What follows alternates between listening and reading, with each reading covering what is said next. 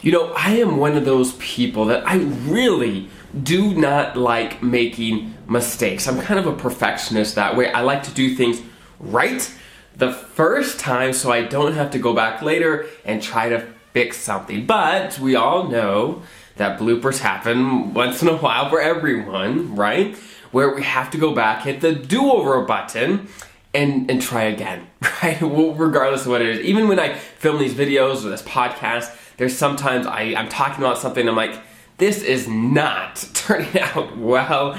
I need to hit the do over button and do it again, right? But today I'm talking about three mistakes that happen at retirement time or when you're planning for retirement that if you make them, they're hard to recover from. There may not be a do over button as easy as we'd like. And so for you to do it well or right the first time will make such a vast difference over the course of your, the rest of your retirement and honestly just how confident you feel while planning. So without further ado, we're gonna jump right in. And the first mistake I see all the time, all the time, okay? With almost everyone I talk to, they don't take into some aspect of this thing, and that is gross versus net, okay? Now, let me talk to you what I'm talking about. So, when someone asks you what your salary is, right? And and often people don't ask about money very often, but let's say someone did. Well, what do we think about? We think about the big number. We think about the big annual number that we get paid every year. But as we all know as well, if you divide that by, let's say, 26 for 26 pay periods, is that how much you really get paid every two weeks? Well, no, right? There's a lot of things that come out. There's, you know, it's taxes, there's insurance premiums, there's um, money you put into the TSP, there's lots of things that come out, and then the money you get every two weeks is actually a lot smaller. Well, the same is true about retirement, right? You have your pension, you have your Social Security, and you have your TSP, but whenever you calculate, let's say you calculate what your pension is, or you look at your Social Security statement and you see the amount you're gonna get at 62 or 67 or 70, whatever, those are your gross numbers. Those are the big numbers at the top and that is not the net. That is not what you're actually going to, let's say, get every month when it comes to after tax, after deductions, right? So when you're planning um, your retirement and thinking through the different income that you're going to have, you have to make sure that you're comparing net to net, okay? So, for example, your pension.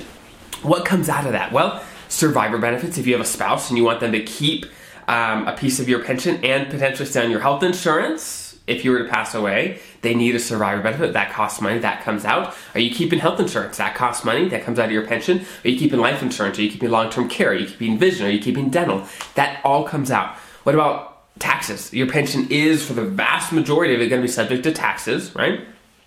What about Social Security? Well, taxes definitely come out of that, up to 85%, depending, depending on your income. If your income is really low, then that may not be an issue. But for most of you, it's going to be an issue where up to 85% of your Social Security is taxable income.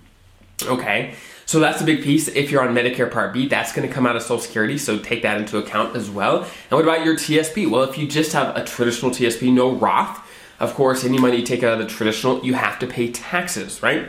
So you have to kind of start estimating these things. Okay, what is this going to be? What do I have to estimate is going to take out? And then once you take all these things out of these income sources, what's left? What is your net? And how does that compare to your net income you get every two weeks? Right? How does that compare to your net income, let's say, on a monthly basis now? Is that close? That's these are the things you have to make sure you understand and get right before you retire. You don't want a surprise of, oh man, I thought my pension was gonna be three thousand, but after everything, it's only twelve hundred bucks. Oh my goodness! You don't you don't want that surprise. Now, many of you may say, hey, yeah, no problem. I got that covered. I got an estimate from my agency. They broke it all out. They took all these things out. Well, that's great. I actually have another episode on this as well. You can check it out. But long story short, they don't always do it perfectly on those estimates. Um, first, one thing they almost every single estimate I see that they significantly underestimate is taxes, right? Often they assume the only income you're to have in retirement is your pension, right? And so often it's way underestimated. So definitely check that out on your estimate to make sure that is still good to go. All right, big mistake number two. So there is a vast, vast difference, sometimes, sometimes not, between what they call an SCD and an RSCD. Okay, so SCD stands for Service Computation Date, and many of you have seen this a lot. You can find it on your leave and earning statement often, not all of them, but the vast majority of them I've seen, it's on there. It says SCD and there's a date, right? And that date is actually only used for leave purposes, right? When calculating how much leave you accumulate, that sort of thing, okay?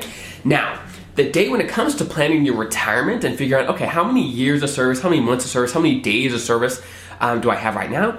And when am I going to hit the big, big ages like 20 years, 30 years? When am I going to hit those things?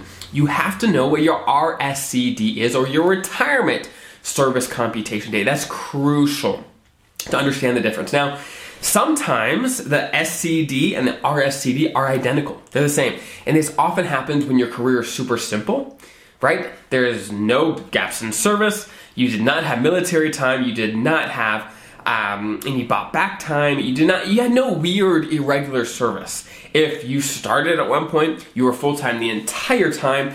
Then it's it may be the same. But again, you always want to check. So the first place to go is talk with your agency and say, hey, um, I'm trying to figure this out. Maybe ask for a, a pension estimate. That's a good place to go.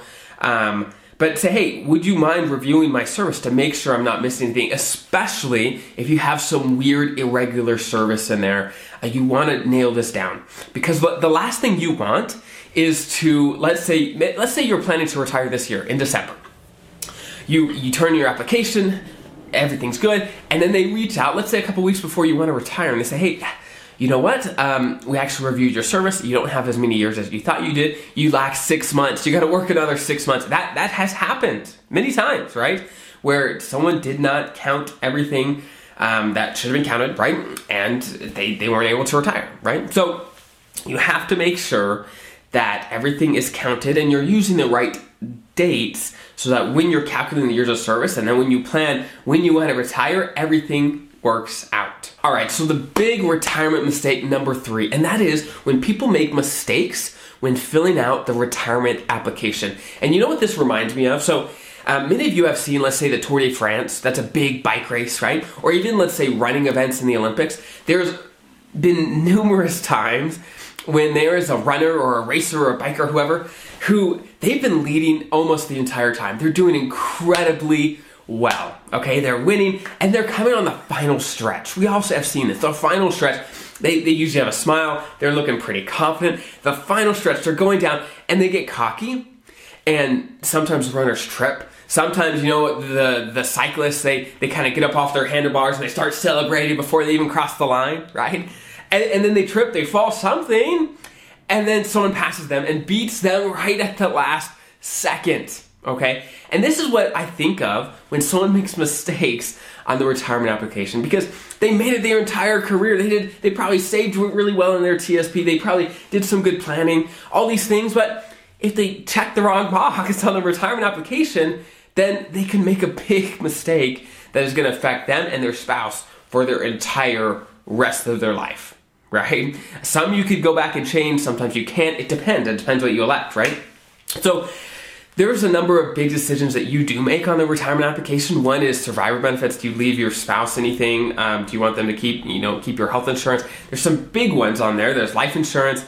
There's electing how much taxes to withhold. There's some big decisions on this retirement application, and even with typos and things like that that that might get on there, it's going to slow down how quickly your retirement application is processed by OPM and that, that therefore will impact how quickly you start getting money in retirement. So that it, it affects a lot of things, right? So you want to make sure you do this correctly. Now, there's a couple ways to do it. First, um, if you are a retirement whiz and you know this stuff super well, maybe you'll look at this application say, hey, this is easy peasy. I know exactly what to do on every piece of this.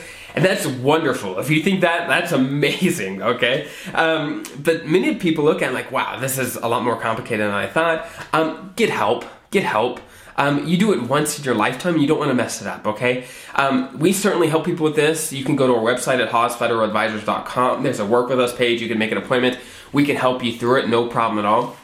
But sometimes even the people at your agency, your HR, sometimes there's incredible people in there that know this stuff super well and they can help you through it. Not everyone has access to these people. It just depends. I've seen both ways, right? So just get help. Whether it's us or somewhere, I don't care. Um, if you can do it on your own, amazing. That's that's awesome. But I want to make sure that you guys are taken care of when making these decisions, right? You don't want to, again, go through your entire career saving well, trying to be prepared and ready for retirement, and then trip at the last second by electing the wrong thing. You don't want that to happen. You don't want to make mistakes that can affect you for the rest of your life um, there at the last moment. So I hope that was helpful. If there's any big retirement mistakes that you can think of in the comments below uh, on the YouTube channel, or if you're on the podcast, please consider giving us a, a five star rating. That helps us a lot on, on iTunes. That really makes a big deal in getting the word out to as many federal employees as we can to help them retire comfortable and confident. So I hope that's helpful. You guys have an incredible rest of your day and your week, and we'll see you next time.